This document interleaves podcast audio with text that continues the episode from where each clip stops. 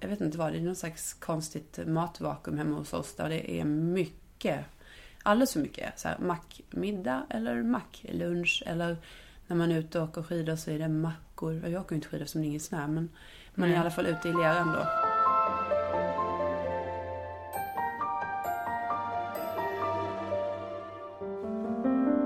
Välkomna till Föräldrakollen. Det här är vårt premiäravsnitt och idag ska vi prata om barn som inte äter med vår superduktiga dietist Theresia Plymouth. Yes, och Föräldrakollen, vad är det för ny podd då? Tänker ni? Det ska jag berätta om. Det är en podd som kommer att handla om barn och föräldraskap och graviditet och vi kommer varje vecka få en ny expertgäst som kommer svara på alla våra frågor som vi har. Och vilka är vi? Jo, det är ju du Hanna. Ja, hej Hanna heter jag och jag är trebarnsmamma. Jag har tvillingar som är tre år och lite till och sen så har jag en äldre flicka som precis har fyllt sex år. Och vi hade kalas för i helgen. Åh, härligt. Och jag är en tjej på 34 jordsnurr. KP-varning. Nej då. Eh, Jag har också tvillingar på tre år, precis som du och en storebror eh, som är fem år. Väldigt intressanta åldrar just nu. Ja, Mycket som händer. Verkligen, verkligen. Ja, men det är så här, Alltså, finns men- det någon period när de växer upp där man inte känner så här, det är mycket som händer just nu? Jag Nej men eller hur, för att jag hade den där appen, vad heter det, Nine Weeks eller någonting. Eller vad heter den det? Wonder Weeks. Wonder Weeks heter Ja. den. Ja men exakt. Då tyckte jag så här att mina barn var ju alltid i en fas. I en utvecklingsfas. Det är en fas, det är en fas. En fas blir en annan fas. Ja men exakt, de går ju bara rakt in i varandra och jag, det händer verkligen supermycket jämt. Jag undrar liksom när man som förälder känner att det avtar, om det är i skolåldern eller någonting. Liksom. Att nu tycker jag till exempel att min eh, äldsta flicka, hon, går- hon går liksom väldigt mycket från att vara litet barn till att bli större barn. Ja. Men sen så kommer det gå från att vara större barn till tonåring. Alltså Ja. det, det är hela tiden. Och fem år, det sex år som är lilla, lilla ton, tonåren, tror jag det heter. Lilla Ja. puberteten. Man känner hela tiden igen sig Ja. i det. ja, det är märkligt. Eller hur? Men det är det som är häftigt också. Det Ja, men är absolut. ju inte stillastående på något sätt någon Nej. gång. Det är väl härligt. Så lagom häftigt när alla ligger på golvet och skriker bara tycker jag. Det gör de ju inte alltid som tur är, även vet, om det det, finns- faktiskt känns så ibland. Men det är det som är lite orättvist tycker jag också det här med faser. Att det känns som att faserna oftast bottnar i att man ska hitta en förklaring på något, ett negativt beteende. Jag tycker att många av de här faserna är, är härliga också. Att det, det, det är coolt att se hur de, hur de vågar liksom utforska olika områden och allting. Det är inte bara negativt. Nej, nej. nej, men det är ju det det eh, handlar om, utveckling. Alltså Ja. de lär sig någonting nytt varje gång det är en sån här jobbig period. Så tar Ja. de sig igenom det där och kommer ut starkare varenda gång. Exakt. Tänk om man var så själv. Ja men, Vad ja, härligt. ja, men faktiskt. Men du, här sitter vi på Mornington och har det bra. Ja, så himla härligt. Ja. Jättefint rum. Ja. Eh, och det är ju en ganska skön grej egentligen att ta sig till ett hotell som Mornington är här i Stockholm och bara få ett avbrott från ja, allt men annat absolut. vardagen. Absolut. Och har man möjlighet så tycker jag så att, att, att gå och käka brunch med sina barn är ju faktiskt en ganska härlig sak att göra. Det får helgen att kännas lite härlig och exotisk tycker jag. Och, Mm. och barnen brukar tycka att det är jättekul. Mm. Och här är ju faktiskt brunchen väldigt barnvänlig också. Mm. Men det här är ju lite av våran, man, skulle man kunna säga, kärlekshistoria. Att vi möttes här lite grann. Nej, vi möttes inte här, men vi gick ju hit en del när vi Ja. precis hade lärt känna varandra och hade små barn. När man har två tvillingvagnar så är det ju inte jättemånga ställen som välkomnar en. Med öppna armar. Dörren bara öppnades så fort vi närmade oss. Två jättebreda tvillingvagnar. Nej, så är det Nej, inte. och speciellt inte när man bor inne i stan. Så vi har hängt här en hel del. Mm. Eh, nej men det är mysigt. Men du, det här tråkiga januarivädret då, vad gör vi åt det? Ja, men det gör vi inte så mycket åt. Nu går det ju faktiskt åt ljusare tider får man väl ändå säga om man ska vara hoppfull. Ja, Eh, Och det tycker jag att man märker skillnad på, att det blir ju ljusare och ljusare. Men man kan ju råda bot på det genom att använda alla stearinstumpar som man har hemma. För det känns som att det enda man har gjort är att tända ljus typ hela vintern fram tills nu. men jag är liksom trött på det. Jag är över ljusen. Jag, jag vill ha ljus. Jag vill ha riktigt ljus. Jag vill ha tulpaner. Jag vill ha vårigt. Jag Du vill vill ha... inte ha värmeljus längre? Nej, men alltså för mig är det fram till jul. Kör på med så mycket ljus som bara möjligt Mm. och allt så här brasor och grejer. Sen Mm. tycker jag så här första januari då vill jag att det ska vara ljust, jag vill ha in pasteller och jag vill typ slänga alla fula julblommor som var snygga dagen innan. Mm. Eh, Allting ändras. Det är bara som över en natt. Mm. Och sen resor. Man vill ju bara komma bort och göra någonting. Ja, absolut. Och, det, och, och våra barn som närmar sig skolåldern nu, har du tänkt på det här en del eller? Att man kommer inte bara kunna flyga och fara som man vill framöver. Nej, alltså det tycker jag är lite jobbigt. Kanske inte det här att man inte kan flyga och fara, men någonstans här med att, att ja men liksom att det, det kräver så mycket planering att de ska vara lediga. Ibland har jag känt här att men speciellt så här sen, att just här med tvillingar, att ibland har jag bara behövt ha en dag med min äldsta tjej, liksom att hon och jag gör någonting. Mm. Att det behövs. Mm. Eh, för de, hon har liksom någonstans ändå fått stå tillbaks en del liksom, för att man helt enkelt inte alltid har räckt till. Som man gör med, Ja. det är ju så det är med syskonskapet. Exakt. Det är ju på gott och ont. Självklart så klarar de ju av det utan att ha en mammadag liksom. Men, Mm. men ändå, liksom, alla sådana där saker blir svåra nu alltså, med riktig skolgång. Mm. Men, men man lär sig. Ja, kanske. Förhoppningsvis. Eller hur? Ja, och jag tänker så här. Ska de börja ta sig hem själva så småningom? Kommer du ihåg när man gjorde det själv? Ja, ja. Jag tror vi började tidigare, vår generation, än vad våra barn kommer göra. Nu är man så jäkla nojig över allting och de kommer ju inte klara sig själv någonstans. Vilket barn i och för sig faktiskt gör. Och det gjorde vi också. Och när jag kom hem från skolan, alltså, jag ska säga så här, mackor byggde denna kropp. Ja, men det alltså, var väl härligt. Och boy. Ja men alltså O'boy i såna Ja. här jättegigantiska grogglas. Och Ja. sen så typ tio smörgåsar Ja. i, i ett stort Eiffeltorn i princip. Vad var det för några bröd? Det var ju inte grovbröd eller? Nej, alltså jag åt mycket Raskens. Ja, just det. Färdigskivat Ja. rostbröd. Rostade du den ens? Eller åt du den ut? jag bru- Nej, jag brukade rosta. Ja, du gjorde det ja. Ja. Mm. Ja, och det kan man ju tro så här, åh, rostisar, det är ju charmigt och härligt. Men alltså det fanns ju ingen charm i det där.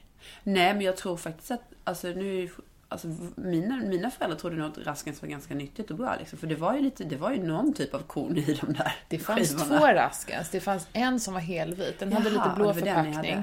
Nej, den hade vi inte. Vi Nej. hade den nyttiga Ja, eller varianten. hur? Den som var med lite brunröd, Ja, ja. Och den var ju den grövre versionen Ja. som man idag skulle liksom hånskratta åt Ja. om man såg den. Ja, den kanske finns kvar. Den Nu- finns säkert kvar. Och Nu, det- det- nu det sänker gott. vi rasken som varumärke, men, men det var ju inte supernyttigt kanske. Nej, men jag tror den stora skillnaden är så här att när vi växte upp så tror jag inte föräldrarna tänkte så himla mycket på eh, det här med vad som är nyttigt. Eller man kanske tänkte på det, men det var liksom inte, man hade inte samma kunskap. Och, Det och, låg inte i tiden på Nej, samma det gjorde sätt. inte det. Och speciellt när jag växte upp, jag är ju äldre än vad du är, så är det ju så att det, det var ganska nytt med så här Findus, vad heter det, panerad fisk och grejer. Så Mm. det var ju någonstans så här någonting fint och någonting lyxigt som Mm. man gärna åt mycket av liksom. Och allt sånt där var ju det. Jag kan tänka idag på någonting, och det kanske inte ni hade, ni som eh, körde liksom vällagad skånsk husmanskost alltid, men pulvermos, det Ja. åt man ju ofta. Alltså, Nej, nej, det ja, gjorde inte du nej, kanske. Nej, men det nej. gjorde jag. Och Ja. det har jag gjort i vuxen ålder också. Ja. Och sen så en dag så fick jag någon sån här äh, moment där jag bara kände, eh, vad är det här för någonting? Det är ju Vad inte det? mat. Nej. Det är ju vatten och något äckligt pulver. Ja, men det är nog någon typ så här pulveriserad potatis. Men det, för mig känns det så här... Ja, men jag tycker det känns sjukt äckligt. Ja, nej, men jag håller Och med. jag tycker, jag tycker liksom... Nej. nej. men vi hade... Alltså, jag tror att... Ja, det var, om det hade att göra med att man var på landet och sådär. Men, men liksom... Min skola, jag kommer ihåg att jag praoade i skolmatsalen och i Mm. skolköket. Och de gjorde fasen i sin egen potatismos och allting. Mm. Så jag tror kanske att det är så här att... Men många sådana produkter kanske används mer i stan än vad de görs på landet för att det känns så fjärran. Eller jag, vet inte. Nej, jag har ingen aning heller. Men, Men, alltså, eh, barn ni- brukar ju gilla det. Alltså, Ja. Det är ju så vadå, liksom, bjud barn på att köpa Ikeas köttbullar eller istället och trilla egna. Vilka tror de kommer att tycka är godast? Det är ju det tyvärr. Ikeas. Och det är Ja. så sorgligt så jag dör. Ja. Nej, men så är det. Man ska inte göra sig till i köket för Nej. barnens skull. Nej. Även om man gör det. Man, gör, man vill gärna slå man knut gör, på sig man själv. kämpar. Ja. Men, Men- vad får man för det? Ingenting. Nej, vad ska man göra när barnen inte äter det? Det är ju superjobbigt tycker jag. Så här, att när de, framförallt när det känns som att de verkligen bara väljer det som man helst inte vill att de ska äta. Mm. Det så tycker jag det ofta är. Ja. Om man lägger upp så på tallriken så lägger man lite vit pasta, lite grönsaker, en fiskbit och någonting mer. Så är det ju pastan som bara slinker ner direkt. Pastan och sen finns det ju några såna här som alltid funkar och det skulle ju kunna vara köttbullarna. Gärna Ah, färdigköpta liksom. Ja. Eh, och det är det enda man med säkerhet kan veta att det här kommer att ätas. Ja, och det är ju jättejobbigt när man vill liksom ha varierad hälsosam kost hemma. Jo, jag tycker det är superjobbigt. Och sen ty- tycker jag så här rent... Man kan känna, jag kan känna mig lite patetisk. Jag blir så lite ledsen. Ja. Över att ni inte äter det jag har lagat. Jag inte, please, kan inte ni bara säga att det var gott? Snälla. Nej, så kan vi ha det trevligt här vid matbordet. Jag var precis Kan ni berömma er mamma? Ja, jag var precis likadan. De ville inte ha några mer grönsaker som jag försökte servera. Och då började jag låtsas gråta. Jag bara, snälla, ät mina grönsaker. Och då, okej mamma, vi tar grönsaker bara för att jag skulle bli glad. Jag blev superglad. Och sen har jag faktiskt sagt det eh, därefter att eh, Åh mamma, kan du inte reagera sådär igen? Nej, jag har sagt det. Så då står jag och låtsas gråta varje gång jag ger mat Klä till på barnen. er! Ät maten! Kolla! Det funkade jättebra. Ja, men det är härligt. Vi Men- får höra om vi får fler sådana här bra råd från vår duktiga dietist Theresia som är här idag. Ja, jag hoppas att du får ännu bättre råd. Ja, ja men faktiskt, det gör jag med. Ja, det ska bli jättespännande. Vi ska alltså prata mer med dietisten Theresia som eh, jobbar på Rehab City Östermalm. Hon är jätteduktig på eh, barn framförallt. Ja, absolut. Och hon ska svara på alla våra frågor som handlar om barn som inte äter. Hej Theresia! Du är ju legitimerad dietist och jobbar på Rehab City i Stockholm. Ja, hej. Välkommen! Tack. Du, eh, när barn äter så här superlite, de kan ju verkligen äta typ, det känns som de kan leva på ingenting. Är det liksom någonting som brukar hålla i sig en längre tid eller är det bara perioder? Mm, det kan ju vara lite olika och beror ju såklart på anledningen till att barnet äter lite. Ibland kan det ju bero på någonting. Allt från att barnet är förstoppat, kanske har en upptäckt allergi eller diagnos eller någonting. Eh, och då behöver man ju åtgärda det för att barnet ska få tillbaka sin aptit. Men i de allra, allra flesta fall så är det oftast bara en led i utvecklingen, det är olika faser de går igenom. Eh, och då brukar det gå över av sig själv. Det kan vara korta perioder eller lite längre. Ofta känns det ju lite långt också om man som Ja, förälder verkligen. är orolig. Eh, men det bästa man brukar kunna göra är att bara ha lite is i magen. Och utgå från att är barnet friskt så kommer det perioder när de äter mer igen och ja, helt enkelt. För det är ju så att som förälder så det är ju ganska ångestladdat och man blir ju superstressad när barnen bara sitter och petar i maten och de äter inte upp frukosten innan förskolan. Man blir såhär, du måste ha energi innan du kommer iväg. Men vad ska man göra? Ja, det bästa som sagt när barnen äter lite är att inte stressa upp sig för mycket. Att eh, vara noga med vad man erbjuder, att det ska vara bra kvalitet på det som erbjuds. Så att när de äter lite, att de då ändå har en chans att täcka sitt näringsbehov. Och det är för att barn generellt sett är ganska bra på att täcka sitt energibehov. Så att eh, börjar man sticka i dem massa extra grejer, eh, snacks och man bara vill få i dem någonting för att de ska växa. Så är det risk att de får i sig för lite näring på sikt. Och det tror jag är lätt hänt. Att man tänker såhär, ja Absolut. men bara ät lite här, nu har du inte ätit Ja. någonting, nu ger vi det här lilla. Och så blir de nästan mätta av det och vill inte äta nästa måltid igen. Exakt. Och framförallt så även om barnen kanske då äter tillräckligt under en hel dag så har man känslan hela tiden av att de inte äter. På grund av att de Exakt. äter pyttelite hela tiden. Ja. Så det bästa man kan göra är att hålla måltidsordningen. Och för de flesta barn så handlar det om att äta kanske mellan fyra till sex gånger per dag. Beroende på hur gamla de är, hur lång tid det är mellan måltiderna och kanske hur aktiva de är. Men också antar jag för att liksom hinna skapa hungerkänslor. Ja. Det är jätteviktigt att lära sig känna hunger och mättnad, att det är lite pauser mellan måltiderna. Men känner barn hunger? Alltså jag, jag undrar verkligen det. Ja, För det är så här, men- jag tycker det är så här fascinerande hur lite de kan klara sig Ja, på. ibland Mm. verkar det som att de Ibland kan man ju helt klart undra. Ja, eh, och tycka att de klarar sig väldigt många timmar utan att äta. Ja. Och så kan det säkert vara. Och ibland, det är svårt att veta om de är hungriga eller inte. Eh, men eh, ofta äter de ju kapp senare vid något annat tillfälle. Men hur ska man göra då? Om, om, om, alltså jag tycker det är så lätt som förälder att man hamnar i det här att, som du sa, att man vill bara att de ska äta någonting. Och Mm. Då vet man till exempel att, ja men okej, vit vanlig kokt pasta utan absolut någonting på. Mm. Det äter de alltid. Ska man liksom, ska man erbjuda då någonting som man faktiskt de vet att det här äter de? Eller ska man ändå försöka presentera olika saker hela tiden? Eller liksom, Mm. hur, hur tycker du man ska tänka kring alla sådana saker? Det man brukar säga är att har man en period när barnen äter extra dåligt så kan man ju servera favoritmat lite oftare för att man själv ska känna lite trygghet i att de faktiskt får i sig ibland. Och sen det man också kan tänka på är att vid varje måltid ha någonting som barnen äter eller har ätit tidigare på tallriken.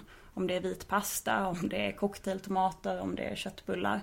Eh, Så att om de inte gillar liksom maten som helhet, att de ändå, om de är hungriga, kan äta minsta lilla möjliga för att klara sig till nästa måltid. Och det gör de i regel om man inte börjar plocka fram massa annan mat att erbjuda för att man blir för orolig. Utan det bästa är att ha lite is i magen eh, och så äter de av det som finns. Det är ju så de gör på förskolan i regel. Där hämtar ingen annan annan mat när de inte äter. Nej. Nej.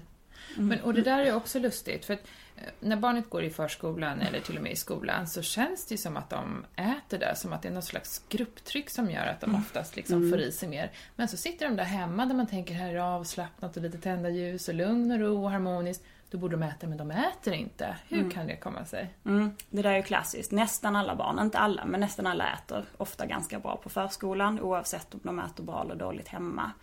Och det är just lite det här som du säger, grupptrycket. Barn gör gärna som andra gör och sitter det ett helt gäng och käkar så käkar de också. Men det har också lite med det här att göra, vad händer om de inte äter? Jo, på förskolan det som händer är att de blir hungriga. Medan hemma händer det ibland massa andra grejer. Man får annan mat, man får tjat, mutor, det Det kommer fram en iPad. Ja.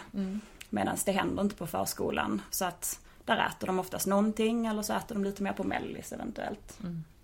Men för miljön känns det som att den är, alltså det, det är det som jag tycker är så svårt att få ihop. För att jag tänker att men på förskolan är det så stojigt. Det, är ingen, det är liksom verkligen inte, det är inte mysigt om man säger så. Som man själv i alla fall tycker en måltid ska vara. Mm. Eh, men hemma är det ju det. Men det hjälper ju liksom inte. Nej. Men sen tänkte jag på det du sa där att man, att man ska servera någonting som de verkligen vill ha. Mm. Och som man tror på. Men då, då tycker jag att jag känner så här att det blir lätt att då äter de ju det och då struntar de i det andra. Men om de blir riktigt hungriga. Mm. Alltså, att, att liksom, så jag menar att, att, att liksom, om, om alltid pastan finns som ett safe Mm. alternativ liksom, så kommer de aldrig äta potatisen. Men om potatisen är det som bjuds så till Mm. sist kommer de kanske tänka att jag kanske ska våga mig på att smaka den där skitfarliga grejen som ligger i hörnan på tallriken. Ja, och så kan det ju säkert vara. Det beror ju lite på hur barnet är i övrigt. Är det ett barn som äter väldigt bra och det bara är en sak den inte äter. Då Ja. kan man ju såklart ha en måltid med massa nya saker. Men om man har ett barn som är lite mer skeptiskt lagd och det här är en oro i familjen, att man tänker på mycket, man kanske till och med har sökt hjälp för det. Då är det bättre att förekomma sig själv lite med att ha ett säkert kort. Och det man inte får glömma heller är att under en dag så får de i sig olika saker. Även om det ofta blir pastan de äter på middagen. Så de kanske har ätit något annat på förskolan. För där äter de ofta saker de inte äter hemma. De har ätit något annat till frukost och mellis också. Och sen varierar det ofta över tiden. Ett tag äter de bara pasta, sen äter de bara köttbullar. Alltså det svänger ofta liksom. Ja. Men hur, hur blir det då med näringsintaget, eller kanske snarare bristen av näringen när de inte äter? Är det farligt? Alltså det beror ju såklart på hur ensidigt det är och hur länge det pågår. Eh, I de allra flesta fall brukar det inte vara någon fara just eftersom att det varierar lite över tiden vad de brukar äta och eftersom man ändå äter lite olika saker under en dag. Eh, har man extremt stor oro och även om ens barn skulle börja plana på sina tillväxtkurvor eh, så kan ju det vara en anledning att söka hjälp. Och har man ett litet barn och fortfarande går på BVC, barnavårdscentralen, eller BHV kanske det heter nu, eh, så har ju de koll på det här med tillväxten och vet lite när man ska bli orolig. Eh, Men som sagt, har man ett barn som äter lite så är det lite extra viktigt att vara noga med att det är bra grejer. Och som sagt, tänka på samma sätt som man hade tänkt med ett barn som äter bra. Att godis och sötsaker, det är på helgen. För att det de äter på vardagarna i sina små, små portioner helst ska vara så bra grejer som möjligt. Men finns det någonting som är så superviktigt att de får i sig varje dag? Jag känner så till exempel att om, om mina barn äter dåligt så känner jag mig okej, men jag vet att de har fått i sig en avokado till frukost så känner jag mig lite safe liksom. Eller ett ägg kanske. Liksom. Men är det någonting som du har som tips som man kan tänka på att det här är bra om du försöker få i dina barn varje dag? Mm. Alltså både avokado och ägg är ju superbra mat. Så om man barn som gillar det så är det ju jättebra. Eh, ett annat så bra näringstätt livsmedel är ju mejeriprodukter. Ja. Många barn tycker om antingen mjölk eller fil eller yoghurt. Eller i allra värsta fall kanske O'boy. Alltså man får ju se på helheten. Har man ett barn som äter väldigt dåligt och kanske inte intar några mejeriprodukter så kanske ett glas O'boy om dagen kan tillföra att de får i sig mycket näring via mjölken. Eh, som för många barn dels är en vanlig proteinkälla, mejeriprodukterna. Och där finns väldigt många både vitamin och mineraler. Eh, och vi brukar ju prata mest om vad man ska erbjuda varje dag. Sen kommer det ju gå i perioder vad de faktiskt äter varje dag. Men mejeriprodukter är ju en sån sak. Frukt och grönsaker, där är det olika vad barn tycker om det. Eh, Men ofta finns det liknande näringsämnen i frukt och grönsaker. Så äter man det ena eller det andra så kan det ändå kompensera lite grann. Sen är det ju såklart bra och viktigt att erbjuda en ordentligt sammansatt lunch och middag. Det vill säga att på lunch och middag så finns det både proteiner, kött, fisk, fågel, ägg eller något vegetariskt som bönor och linser på tallriken. Några grönsaker och kolhydrater. Quinoa, ris, pasta, potatis, vad det nu är. Mm. Så att de har en möjlighet att få i sig olika delar över tiden. Mm. Och sen att man gärna försöker lära dem att tycka om fisk och erbjuder det varje vecka. Mm. Har man ett barn som absolut inte äter fisk så kan man behöva fortsätta ge D-droppar även efter två års ålder. Just det. Mm. Det är viktigt. Eh, och jag kan känna lite så här, ibland blir man nästan uppgiven för att man vet att det är så himla viktigt att barn ska äta varierat. Det ska vara mm. grönsaker, det ska vara feta fiskar som du säger och massa andra delar. men alltså, vad händer om man inte får till det? Hur kan en, liksom, en dålig kost eller ett dåligt näringsintag påverka ett barn egentligen? Mm. Alltså ska man dra det till ytterligheten och det går lång tid och väldigt knapphändig kost så kan man ju få näringsbrister. Men mm. det sker ju inte ofta på kort tid. Eh, och som vi har nämnt innan så varierar det ofta lite vad barnen äter över tiden. Mm. Eh, men det man kan göra om man är väldigt orolig över ens barns kost så kan man ju också söka en dietistkontakt. Eh, och det gör man ju via sin BVC i sådana fall, eller barnläkare. Och då kan man titta över barnens näringsintag och se vad får de faktiskt i sig genom att göra en beräkning. Men i de allra flesta fall så visar många av de här beräkningarna att intaget är bättre än vad man har tänkt just för att man har några sådana här nyckellivsmedel som ändå är ganska näringsrika. Och är det ett lite yngre barn som fortfarande har gröt eller välling så kan man faktiskt känna ganska mycket trygghet i det i och med att den är näringsberikad. Eh, och lite luta sig tillbaks på det för trygghet att de får i sig och sen jobba med rutiner, att de övar på att äta annan mat på sikt liksom. Mm. Så både se det korta och det lite längre perspektivet. Men som förälder, finns det någonting så som man ska tänka på att, att liksom det här, när, liksom, när mitt barn inte ätit på så här länge eller liksom det här tecknet eller någonting som, som verkligen är så här, okej okay, nu bör du söka vård. Vad ska jag gå efter? Mm. Alltså för, först och främst så är det väl det här med tillväxten. Flackar den så kommer ju BVC hojta till och mm. så. Så det är ju någonting som man tittar på. Sen är det väl om du skapar väldigt mycket oro som själv så kan ju det vara en anledning att söka också. För att om inte annat få lite lugnande besked så att man kan slappna av lite. För många gånger, mycket det vi gör när vi blir, blir oroliga kan förvärra situationen. Just när vi trugar och tjatar. Eh, ja, massa olika sådana här eh, saker vi gör för att få i barnen mer mat. Gör ibland att de bara matvägrar mer och mer. Mm. För många gånger är det ett sätt att få extremt mycket uppmärksamhet också. Mm. Eh, ja, och eh, ibland så blir det stor skillnad bara man själv slappnar av lite grann. Så egentligen tycker du att man ska inte tjata på dem. Så men kom igen, ta en tugga till. Ska du inte äta upp det här? Eller du får ingen efterrätt. Utan hur, liksom, hur ska man bete sig egentligen? Försöka hålla det ganska neutralt och kanske mest förstärka vissa positiva grejer. Men kanske då inte berömma utan mer bara betona det de har gjort. Liksom. Att du har ätit fisk idag, det har vi andra också gjort. Liksom. Mm. Att man, man uttrycker sånt så att barnen känner sig sedda i de positiva situationerna. Mm. Eh, och sen försöka att inte tjata. Sen mm. är det så, har man ett barn som äter jättebra och sen råkar man slänga ur sig, du får ingen glass som du inte ätit upp. Det är ingen fara. Det där säger vi alla ibland. Ja. Medan har man ett faktiskt problem med matkrångel och det stressar hela ja. familjen. Då är det bara att försöka bita sig i tungan och inte säga de här sakerna. Mm. Nej, inte kommentera alls. Att de säger ah, ska du inte smaka på tomaten eller? Nej, utan Nej. låta tomaten vara på tallriken. Vill mm. de äta, vill de smaka så gör de mm. det. Man kan säga du får gärna smaka liksom. Mm. Eh, och sen om de vägrar att smaka och inte äter någonting så det bästa är att inte kommentera det. Utan mm. innan man dricker av så frågar man, är du mer hungrig eller är du mätt?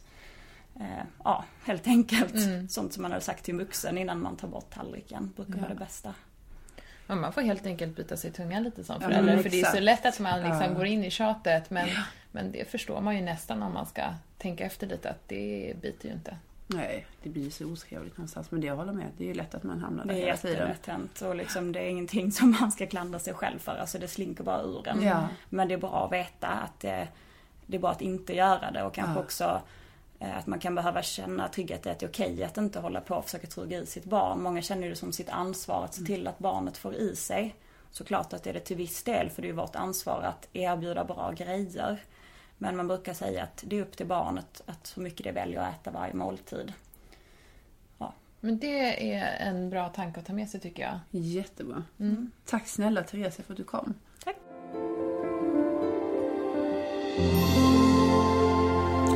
Gud vad bra hon är Theresia. Alltså jag känner verkligen att man får lära sig så himla mycket och mycket av en stress också kring barnens kosthållning eller absolut bristande kosthållning lättas ju lite grann när man pratar med Theresia. Ja, men så är det. Alltså, hon kommer med väldigt eh, direkta tips och tankar till Ja. en. Det är härligt. Absolut. Men jag tänkte på en sak som vi pratade här nu med Theresia när vi um, avslutade som vi inte fick med riktigt. Det var ju det här med att, att det känns som att barnen sparar sig till efterrätten. De vet lite grann att det kommer komma en efterrätt. Eh, även om den är så tråkig som frukt, vilket den alltid är hos oss. Men det är ändå frukt liksom och det känns som att eh, de kompenserar med att äta 12 bananer istället. Mm. Eller hur? Ja, men precis. Efterrätt kanske är inte liksom alltid finns hos alla, men hos oss har det ju liksom blivit en grej att vi har en efterrätt varje må- måltid, sju dagar i veckan. Och då är det frukt och ingenting annat. Nu lät Så- det som du och jag bodde ihop. Det Ja. vi ju. Jag tycker ofta det låter så. Folk undrar så här, har ni tvillingar ihop eller? Nej, vi har inte det för att förtydliga det hela. Nej, men, det ja. har vi inte. Eh, nej, vi, när jag säger vi, då pratar jag om jag och min familj och mina barn. Jag, jag inberäknar inte dig. Nej. Jag kanske borde, jag vet Ja, inte. tycker det. Nej, men, och, och då kan det ibland vara så att när barnen då har slutat äta och man absolut inte ska fortsätta och tjata om att men ät upp de sista tre köttbullarna nu annars får du inte gå från bordet. När jag inte gör det och de istället säger vad blir det till efterrätt? Ja, ah, okej, du får välja en frukt. Så äter de ett päron, då vill de äta 17 päron. Exakt. För att de inte åt upp de där sista tre köttbullarna. Eh, ja. Men då tycker jag det var så en enkel sak att det är klart att det, det är ju givet liksom, om, som, men som Therese sa, att alltid, alltid erbjuda samma mängd frukt Mm. efterrätt. Att Så att man inte kan kompensationsäta. Nej, nej, och det, det tyckte jag det var ju smart. Mm. Att man inte tänkte på den själv. Ja, men hon är smart, Theresia. Och det var eh, jättehärligt att träffa henne idag, tyckte jag. Absolut. Och vi eh, ska faktiskt runda av för idag, vårt första avsnitt. Så himla kul har det här varit. Eh, och nu vill vi gärna att du hör av dig till oss om du har några frågor eller förslag på kommande ämnen framöver. Kanske någon expert som du framförallt vill höra mer om, som ger svar på alla frågor. Då kan du mejla till oss på info mammakan.se. Gör det! Absolut. Vi ser fram emot att höra från er. Och sen så hörs vi nästa tisdag. Hej då! Hejdå!